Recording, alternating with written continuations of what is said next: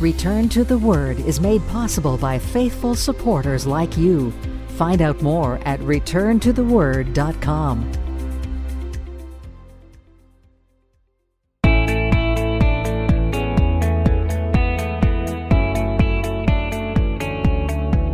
Welcome to another edition of Return to the Word Radio with Bible teacher Mark Fontecchio.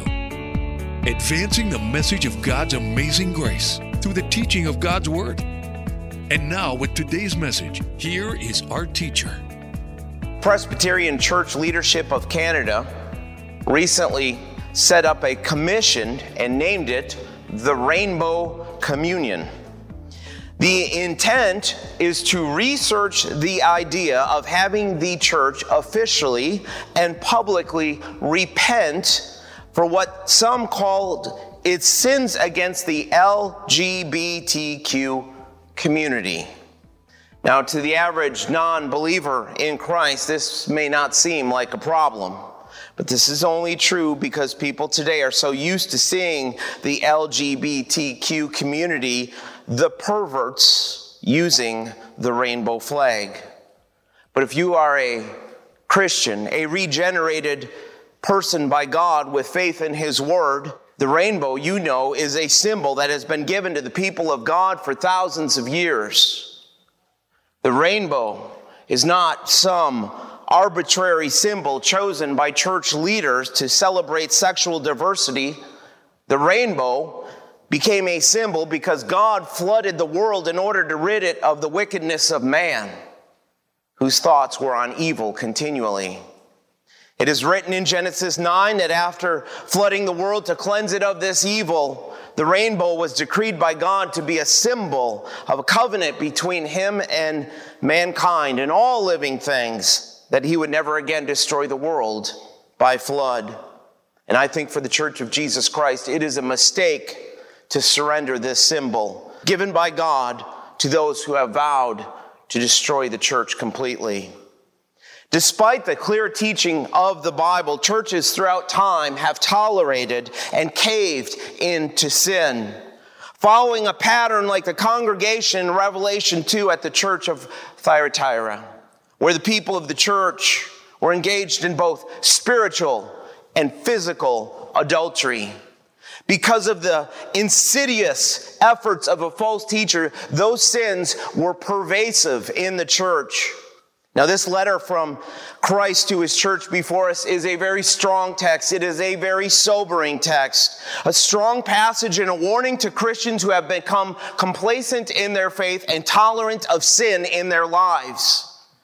It is passages like this that are the very reason we teach here, verse by verse, from the Word of God, giving the full counsel of God's Word, avoiding the temptation to skip over the hard stuff, the stuff that no one wants to talk about. No person of God, before we start, let me say this no person of God in love with the Word of God should have a problem with Revelation 2 or the words that I'm about to speak. This was a far more serious situation at Thyatira because they had become tolerant of perversion. And large numbers of people in this church had caved and fallen into sin. This is the longest of the seven letters, but it's addressed to the church in the smallest of the seven cities.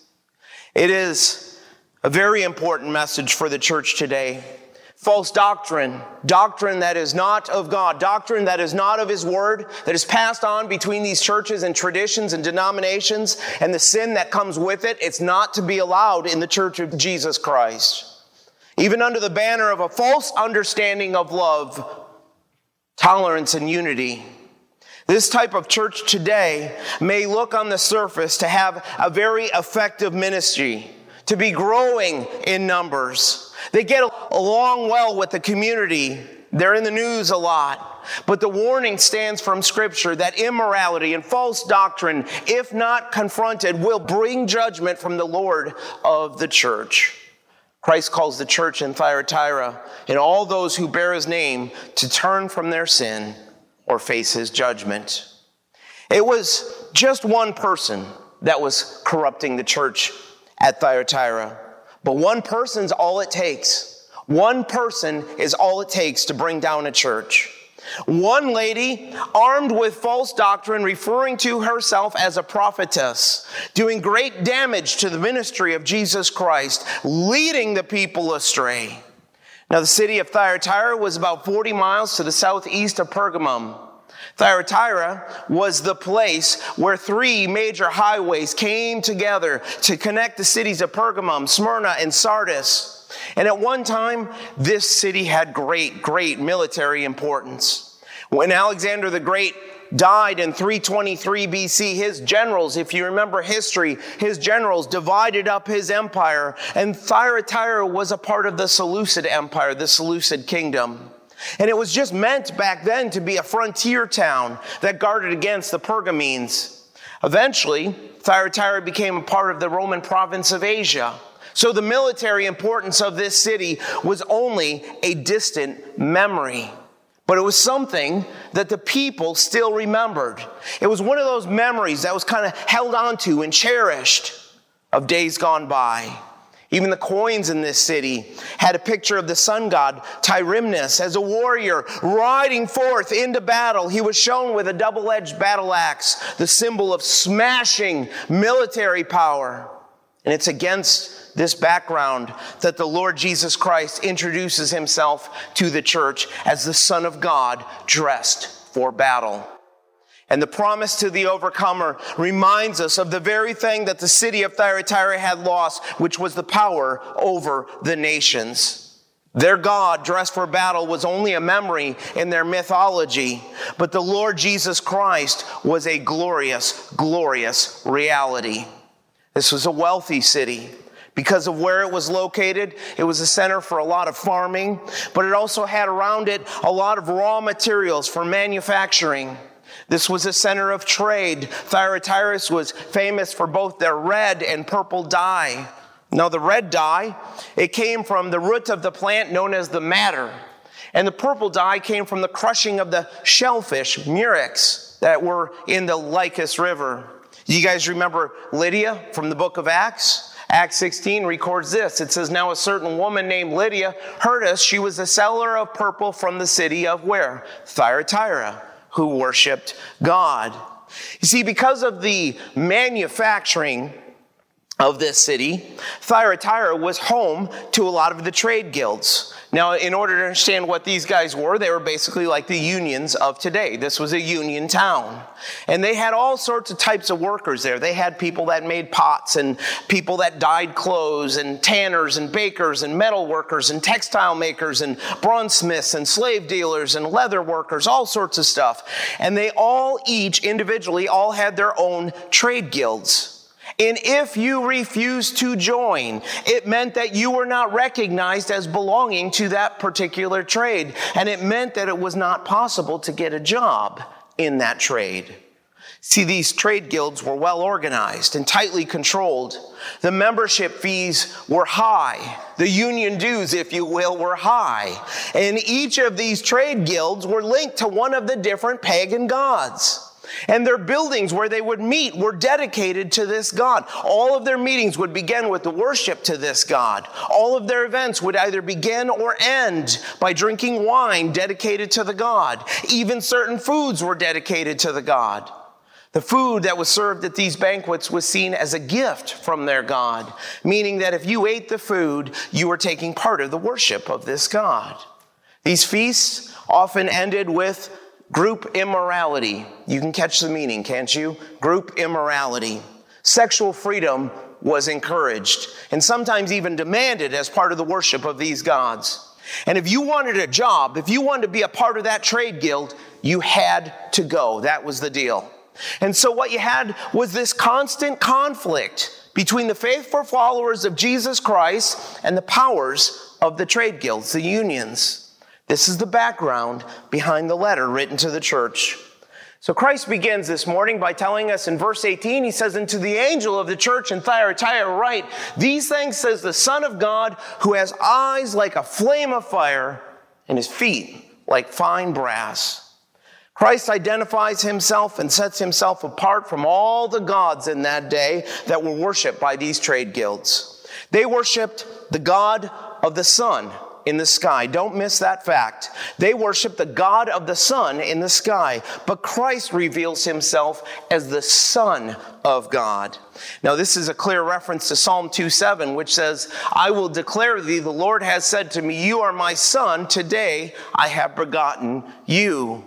See, Christ describes himself in Revelation 2 as the one who has eyes like a flame of fire. This understanding of his eyes like a flame of fire, it helps us to understand that his eyes are penetrating. There's no hiding from Jesus Christ. He cannot be deceived. It reminds me a little bit of the farmer who is having problems with couples who are using his secluded private property down a gravel road to park, if you know what I'm saying. And none of his efforts to keep these romantic couples off of his land was working until he finally got to the point where he put up a lit up sign with a picture of a gigantic eye on it, and underneath was written the words, God, you see all that I do. From that point forward, his land was left alone. This is what the church of Thyatira needed to hear because the eyes, like a flame of fire, are able to penetrate the darkness of sin. See, we're learning here in scripture that Jesus Christ, He searches the hearts and the minds. There's no secret hidden sins. Hear me. There's no secret hidden sins from our Lord. He is the righteous judge who knows all things. They needed to be reminded of the deity of Christ, and I think the church does too. We really need that lesson. And this church also needed to be reminded that Christ knows all things. He's omniscient. He knew their sin, and he knew the consequences of their sin. Now, his feet like fine brass. What does that mean? Well, this pulls back from chapter 1, verse 15, which reads that his feet were like a fine brass, as if refined in a furnace, and his voice as the sound of many waters. Now, why is this important? Why is this mentioned in the text? Well, the fine brass was used to make weapons for the Roman legions in that day. And Thyatira was one of those cities that made some of those weapons. In other words, they would have understood the reference. And the idea given to us here is of purity and strength. And the picture that we are given of Christ is that his eyes are able to discern and his feet would trample every opposing force, crushing every wicked thing. Meaning that Jesus Christ is all powerful. He is omnipotent, which would be demonstrated to the church with how Christ would deal with Jezebel and her children. And so he continues in verse 19 by saying, I know your works, love, service, faith, and your patience, and as for your works, the last are more than the first. The penetrating power of the eyes of Christ is seen here that Christ knew every activity of his church. There's a lesson that the church of Jesus Christ needs to take home today. The penetrating eyes of Christ means that Christ knows everything that goes on in his church. It's possible to translate this verse two different ways that he knew their works, their love, service, their faith, and patience. Or more likely, the love, service, faith, and patience are meant to be a description of their works with the added thought that their works, the last, are more than the first. Meaning, instead of fading with time, instead of having a Christian walk that fades with time, their works were increasing, which was the evidence of the Holy Spirit at work in their lives. Now, the actual description of these works is in this order love, faith, service, and patience. And that should really make sense to us. That should make sense because when God works by His Spirit and His Word in the life of the believer, the result is love and faith. And as a believer in Jesus Christ continues to walk with the Lord, service and patience should follow. Love toward both God and man love toward both God and man. That's the result of the indwelling ministry of the Spirit of God. In this reference here, faith is the willingness to believe and therefore obey the Word of God. Faith and love produce service. Service is looking out for the good of others. And when it comes to patience or endurance, faith that's based on the promises of the Word of God would inspire their endurance during difficult times at Thyatira. Now, this church was growing in how they demonstrated their faith and love. That's a good thing. This church had love, but they had failed. They had failed in a key area. They had failed with doctrine and with how they were living out their faith. A pastor was out taking a walk one day and he noticed this young little boy attempting to reach up to a doorbell, to ring a doorbell on the porch of a house. But this boy was short and the doorbell was high up and he couldn't reach it. So the pastor went up there and he stepped up to the porch and rang the doorbell for the kid. And then the pastor looked at the kid and said, Now what do we do next, young man? And the boy looked back at him and said, Well, now we, yeah, exactly. We run like crazy. Because things are not always what they seem to be. And that was certainly true for the church at Thyatira. They looked like a growing church, but they needed to head in a different direction. Which takes us to verse 20. Here's where the text starts to heat up. Watch this. Nevertheless, I have a few things against you because you allowed that woman, Jezebel, who calls herself a prophetess, to teach and seduce my servants to commit sexual immorality and eat things sacrificed to idols. Verse 20 should not start out by saying, Nevertheless, I have a few things against you. The Greek is much more blunt because there was really only one thing that Christ wanted to take up with this church. It should read, Nevertheless, I have this against you. That's how it reads. Jesus Christ is saying, Nevertheless, I have this against you. They were tolerating the woman Jezebel. And the point of rebuke is that this woman was allowed to continue to be in the church. And if she wouldn't repent, she should have been removed from the church. Now, verse 21, verse 22, and verse 23, those verses deal directly with her. But verse 20 is about the sin of the church in allowing this woman to be a part of the church. See, Christ was speaking of an actual woman in Thyatira probably a woman of intellect, probably a woman of some ability with a dominant personality. This was a woman who found that the role of women outlined in the Word of God was too restrictive. So she disobeyed the Word of God and became a teacher of men in the church. And to lend credibility to her cause, she claimed to be a prophetess. Maybe she even claimed that she was following the pattern of Philip's daughters in Acts 21. Christ labels her as Jezebel. This was not her name, but they all would have known who this was. Because the name that Christ gives her is designed to show his judgment of her person and her influence. Just as we all know what is meant when we refer to Judas in the New Testament, the same was true of Jezebel in the Old Testament. Remember who this was. From the Old Testament, let's review. Jezebel was the daughter of Ethbaal, the king of Tyre and Sidon. This guy king of Tyre and Sidon, had seized his throne by killing people. And that's also how he kept his throne, by killing people. His daughter Jezebel had learned well from her father. 1 Kings 16:31 teaches us that Ahab, the king of Israel, took Jezebel as his wife, and she brought murder and bloodshed into the nation of Israel. Now, Baal worship was already taking place in Israel at that time. But what Jezebel did was combine the worship of Yahweh with the worship of Baal. She was also the one that introduced the worship of Astarte and all the immorality that came with it. She persecuted those who remained faithful to Yahweh. She had them put to death. And the judgment of God was that there would be three and a half years of famine because of this idolatry. Now, in 1 Kings 21, you get a better understanding of the type of the wickedness of Jezebel.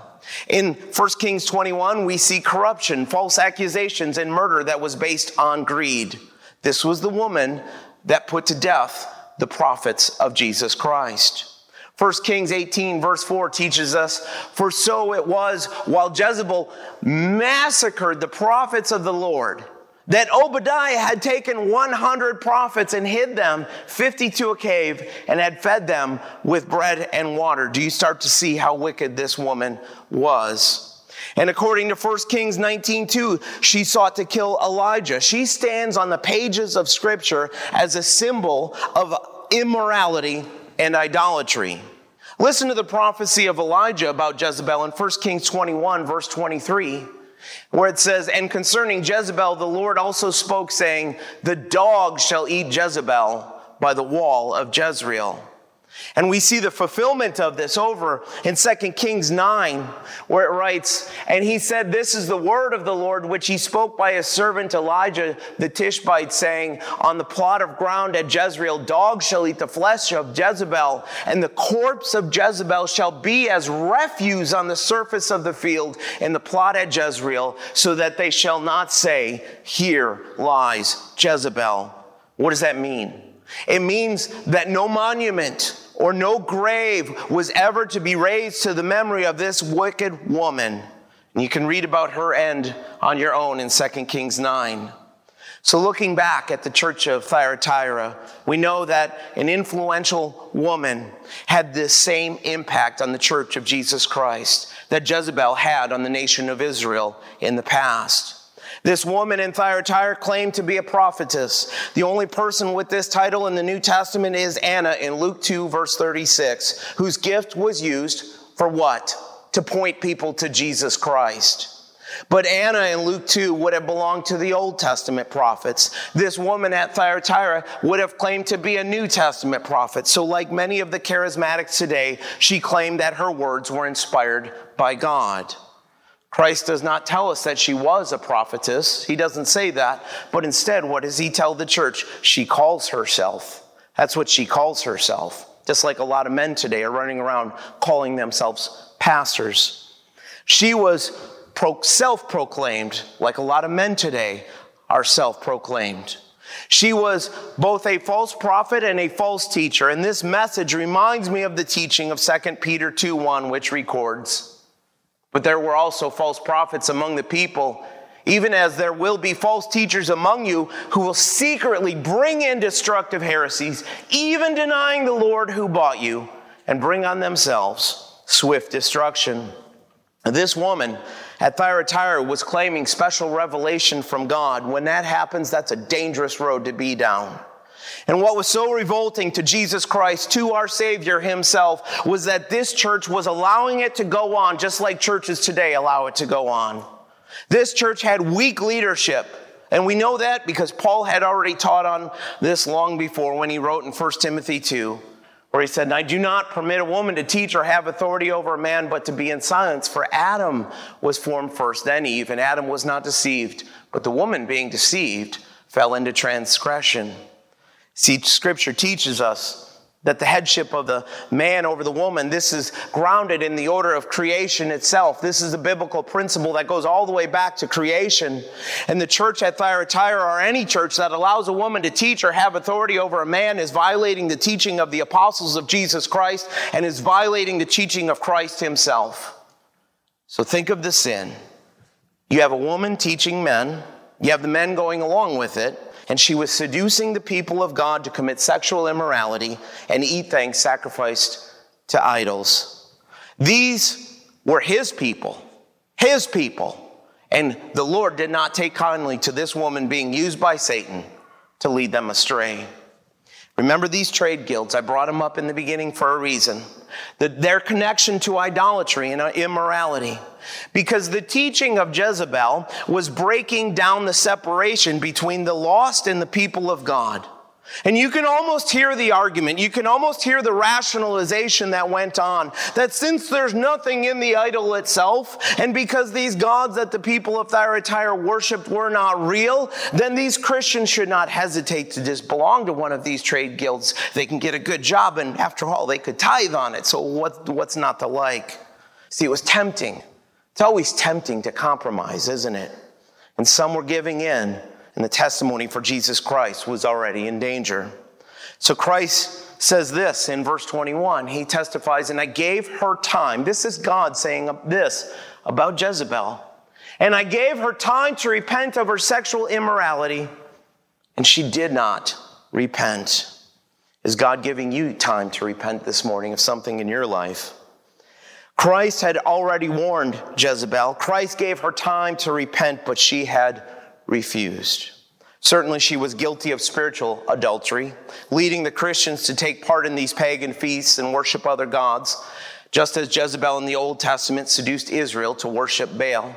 But the wording used here strongly argues that Christ is telling us that this Jezebel was also guilty of physical sexual immorality. Verses 22 and 23. Indeed, I will cast her into a sick bed, and those who commit adultery with her into great tribulation, unless they repent of their deeds. I will kill her children with death, and all the churches shall know that I am he who searches the minds and hearts, and I will give to each one of you according to your works. This Jezebel had led the church to imitate the immorality that was going on in the pagan temples. Indeed, Christ says, or behold in some of your translations, meaning every Christian reading this should stop and examine this closely. Christ was speaking of immediate action that he was about to take. And all the churches would know that the Lord Jesus Christ personally had intervened. Notice the wording I will cast her into a sick bed. This woman had used her bed for pleasure and sin. This bed of immorality would become a bed of pain. And from this dying bed, she would witness the judgment of those who followed her into immorality. This is the second part of verse 22, where it says, And those who commit adultery with her into great tribulation, unless they repent of their deeds. Not just spiritual adultery, physical adultery taking place with Jezebel. They were part of the group that tolerated and encouraged adultery to take place. Those involved in adultery with this woman would be judged by the Lord unless they repented and they would find themselves cast into great tribulation. The reference here to great tribulation is without the definite article, meaning this is not the great tribulation of the end times. This was a time of great tribulation for those that did not repent, a time of pain and a time of suffering. Verse 23 takes a lot of Christians by surprise. They think there's something wrong with their Bible, that they can't be reading this correctly because it's so strong. Some people think that these were her spiritual children, those who followed her teaching. Others see this as literal children of Jezebel, possibly even born as the result of her idolatry and adultery.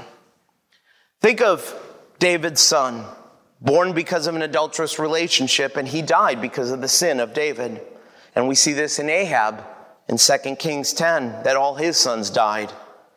The context leads me to believe we're talking about spiritual children, her followers being killed. But either way, people were going to die because of this sin. Now, if you think that Jesus Christ is being cruel, then you need to understand a few things. You need to understand that sin leads to death and that Jesus Christ will absolutely purify his church. Even for a believer, you need to understand that sin has consequences. Yes, we have an eternal destiny reserved for us in heaven, but sin has consequences here and now. Some of you are playing with fire. And whether we walk with Jesus Christ or not, there will be a witness for Jesus Christ. There will be a witness of his power, and there will be a witness of his sovereignty. And all the churches, Jesus was saying, all the churches of the Roman province of Asia would tremble at this divine act of judgment. Don't think you can hide your sin from the church and that Jesus Christ doesn't know about it. He does know. I may not know. Other people here may not know. You can play Sunday morning Christian if you want. You can come a couple hours a month if you want, but Jesus Christ knows how you're living. Only the omniscient Son of God could search the minds and hearts. He knows our thoughts. More than that, He knows our motivations. He knows our motivations for why we do what we do. Jezebel and those who followed her could not hide from the Son of God. This should bring godly fear to every single heart. But it's not just a threat.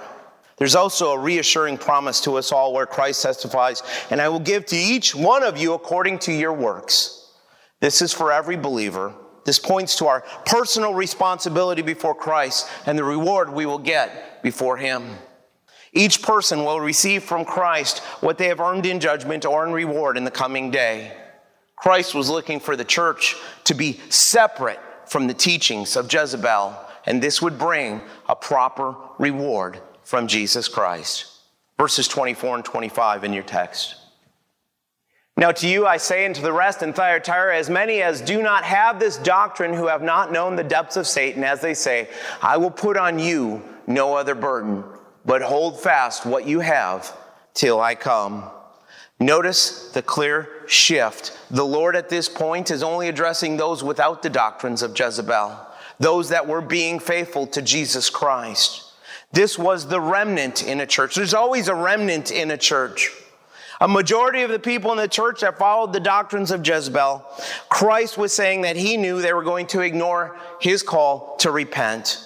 But to that rest, to that small group, that remnant, to those that did not have this doctrine, notice how Christ describes this group as those who have not known the depths of Satan. Quite often, the cults will teach today that you must come to a deeper understanding. You must come to some special revelation. Christ shows us where this idea truly comes from. In verse 9, the church of Smyrna was dealing with the synagogue of Satan. In verse 13, the church at Pergamum was dealing with Satan's throne. At Thyatira, it was the corruption and contamination of the people of God that was destroying their testimony for Jesus Christ. Christ was demonstrating the danger that something as simple as going to one of these meals at the local trade guild or the local union, we would say, it was opening them up to the power of Satan. And to those that recognized this was the power of Satan at work to destroy their testimony for Christ, to those that kept themselves free of this corruption, he has, he says, no other burden than to hold fast to their faith, to continue to reject the lies of Jezebel until the return of our Lord Jesus Christ. Knowing that this would be a great encouragement for the faithful believers in Christ. And knowing that even though the church was under attack, one day Christ himself would return for his people. So pick up the text. Watch this beautiful ending to the text with verse 26 where it says, And he who overcomes and keeps my works until the end, to him I will give the power over the nations.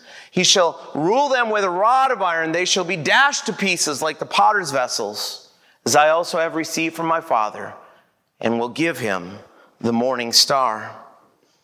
1 John 5 says that the overcomer is the believer in Jesus Christ. The overcomer describes what every believer is expected to be and will be when faithful to Jesus Christ. The works of Christ are faithful obedience to Him. The works belong to Christ, meaning that even in difficult times, you and I, as Christians, represent Him.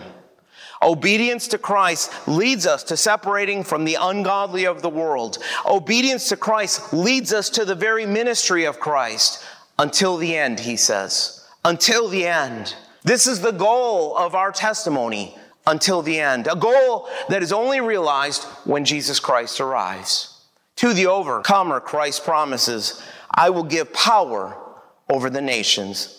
This is the overcomer reigning with Christ in the messianic kingdom. The reward of being faithful to Christ will be to rule with Jesus Christ in the millennial reign. 2 Timothy 2:12 says, "If we endure, we shall also reign with him. If we deny him, he will also deny us." It is the kingdom of Christ that is in view in Revelation 2:27 with this reference to Psalm 2 verses 8 and 9. Listen to Psalm 2 speaking of the inheritance of the kingdom of Christ from the Father where it says, Ask of me, and I will give you the nations for your inheritance, and the ends of the earth for your possession. You shall break them with a rod of iron, you shall dash them to pieces like a potter's vessel. The smashing of the brittle clay vessels or the potter's vessel is a metaphor for the climax of human history. And the point is, the nations will be broken when Christ comes to establish his kingdom. Christ is going to smash the earthly kingdoms of men. The nations of men oppose Christ and they will be shattered when Christ sets up his kingdom.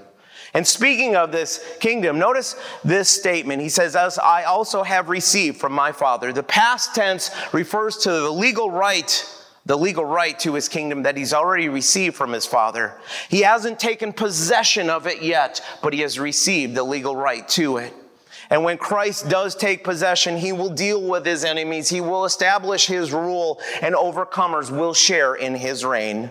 And then, and then what? This beautiful promise to the overcomer with verse 28. And I will give him the morning star.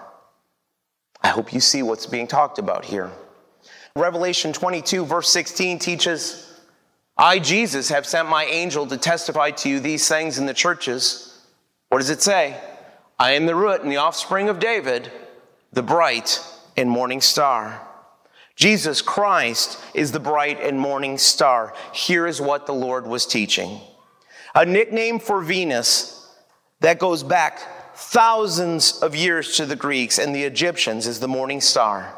You see, because of its orbit, Venus rises in the morning just a few hours before the sun. As the sun rises, the sky brightens and you can no longer see Venus. And when you see Venus rising in the sky, you can know that the sun is not too far behind. To this city, hear me, to this city that worshiped the God of the sun in the sky, Christ told the church that he is the morning star. That they could look ahead to the kingdom of God on earth. They could look ahead to reigning with Christ, and they could know it was near when the Lord Jesus Christ returns for his church.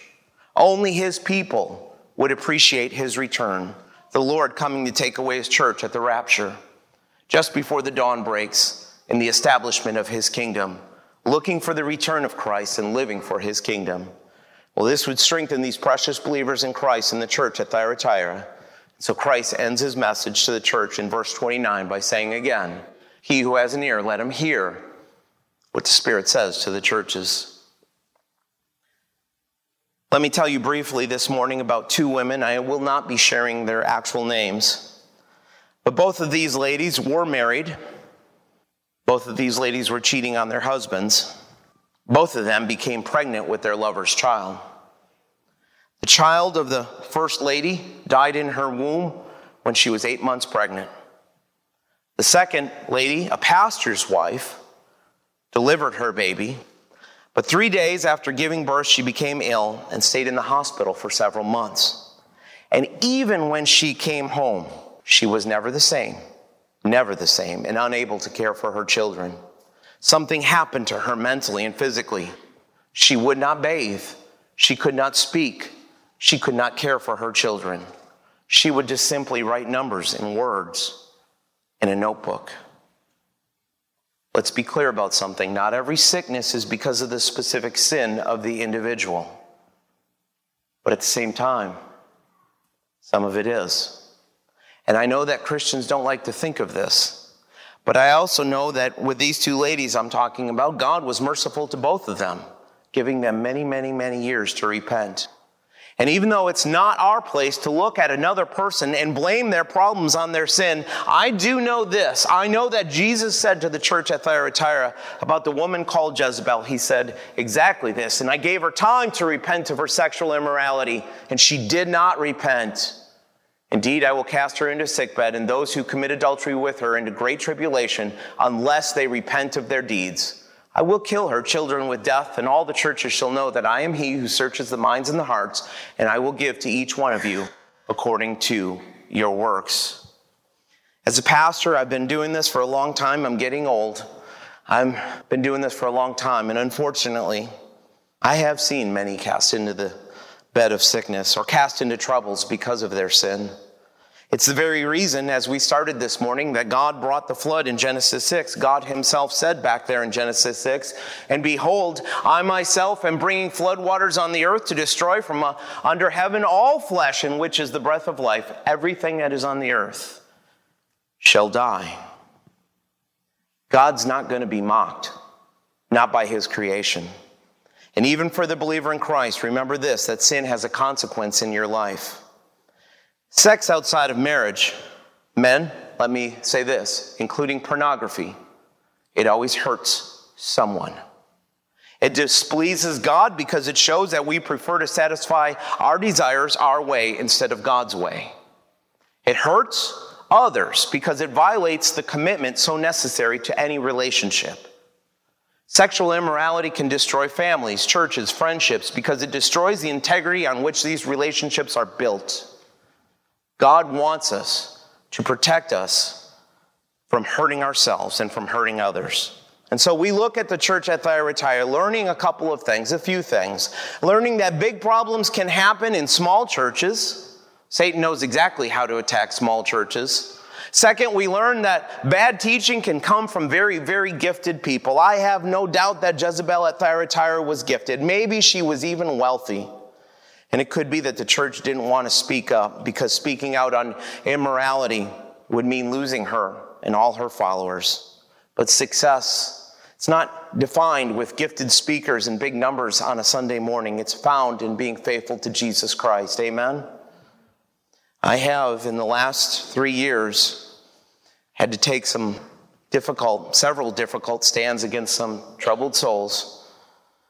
And some of you have stood with me, and I could never be more grateful for that. This is where we stand in these last days, together, basing everything we do here on God's holy and perfect word, always looking to that glorious day when God the Son, the morning star, returns for us.